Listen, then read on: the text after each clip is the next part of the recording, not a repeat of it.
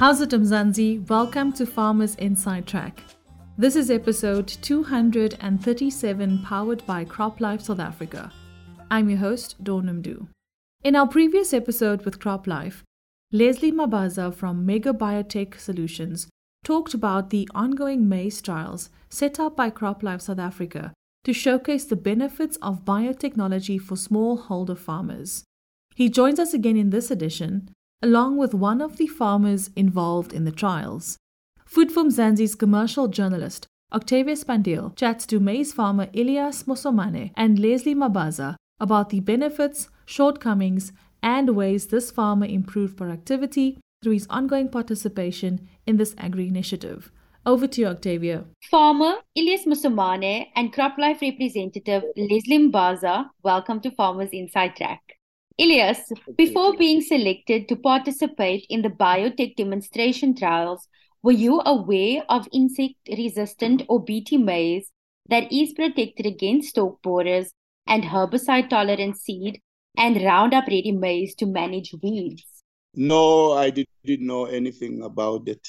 I didn't know anything till I met Lesley to explain everything to me. What was your understanding of it and why did you agree to participate in the biotech demonstration trials? What I've learned from him was that Lesley is telling me about something that is not what I used to do, is something else, so that I should learn on their technology to update me, meaning they've improved me to be one of the best, if I can put it. So he helped me about that technology. I've learned it from him. Now that you have planted BT maize and Roundup ready maize on your farm, tell us about your experience of biotech crops during the trial. My experience was that the two seeds, BT and non BT, to tell the truth, I've seen something that I didn't used to see. BT was not eaten by the insect, meaning armyworms, the BT. It was not eaten by those worms. And then the one non BT was eaten by the worms. So it was not right on that side of maize meal. So I found the different was the best was the BT, which was treated by chemicals so that it should not be eaten by all those insects. So that's what I have experienced. And then also taught me that you can rest, uh, Mr. Mosomane, if you make use of this Roundup and then you put it on your land as to kill the weeds. Lesley, maybe if you can recall what your experience also was from your expertise during the trial on Ellias's farm, can you maybe just also share some of your thoughts? You will remember that when we deploy the technology, we target people that we're seeing that they are struggling with pests for that matter, the stalk borer, fall armyworm, or the maize, uh, small scale maize farmers. So Mr. Mosomane was targeted as one of the people who was eager to plant maize. And we realized that he's having challenges when it comes to pests. So we, our expectation was that at least we need to expose him to this technology so that it's up to him to make informed decision going forth. So that's what we achieved, I hope. But the aim was to at least expose him to the technology so that he knows some other alternatives in terms of maize production. Maybe just one more yeah. question to you, Lesley. Are there any benefits and shortcomings that you want to highlight about that specific trial that was on the farm? I will just start with the benefits. I think you already heard Mr. Mosomane talking about new information that he got through our intervention. He got to understand the difference between BT and non-BT. He got to understand the use of uh, pre-emergence herbicide and post-emergence herbicide, although he didn't go much into details. There were shortcomings as well. We were doing our trial on a dry uh, land. There was no irrigation and we had so beautiful trial before heat waves come on board and damage the whole trial.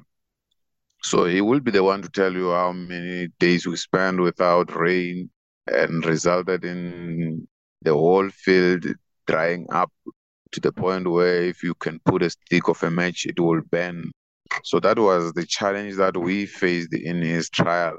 But other than that, um, in terms of technology transfer, I think he has benefited a lot. He has learned a lot. Even the people surrounding him were very much interested in and happy about his trial. Ellias, we are back with you. Um, has your participation yes.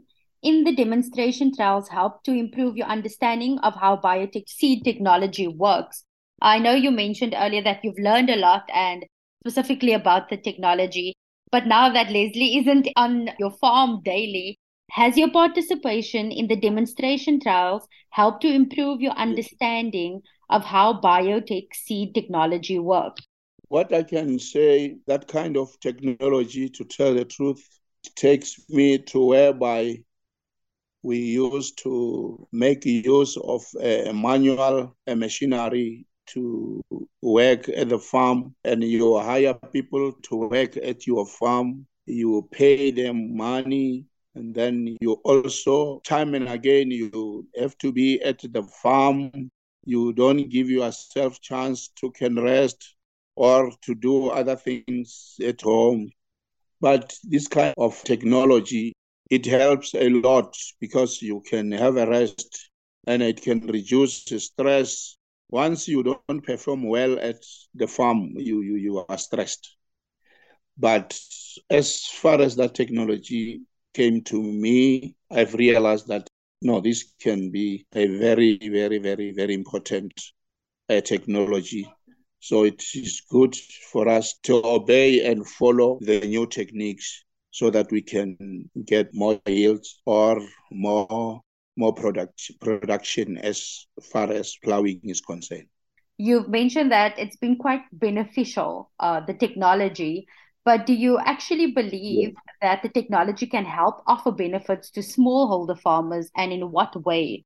The community will learn and see that if this man tells us that if we do this way he's doing, then as a community, we will benefit by learning from him. And then also you will teach them how to go about in as far as technologies concerning maize seed.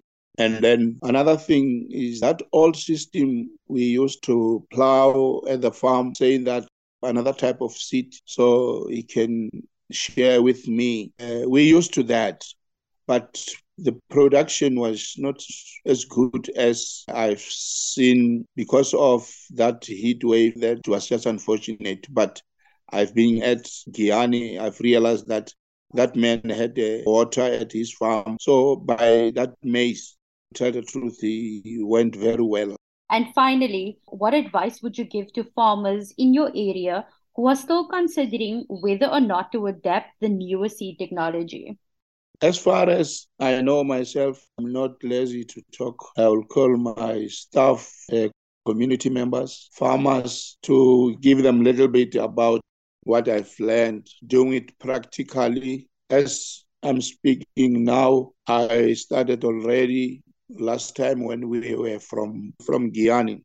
I spoke to some of the staff members that I've been there and I've seen a lot and I had people talking about farming. So we must sit down as farmers here at my place just to talk about new technology I've learned. Then I will I will push by all means to can explain what must be done.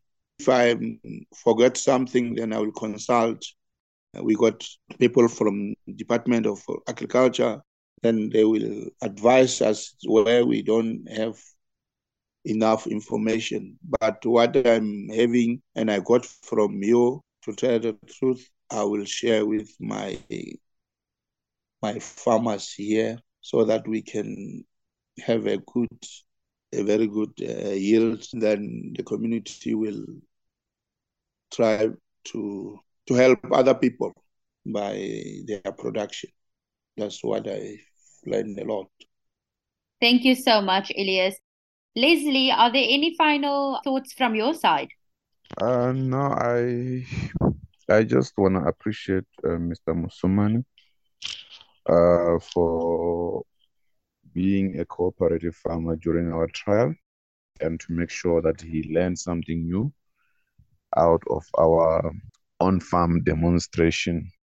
Even his community, the people that were able to access his farm, they have gained some few skills when it comes to uh, biotech crops.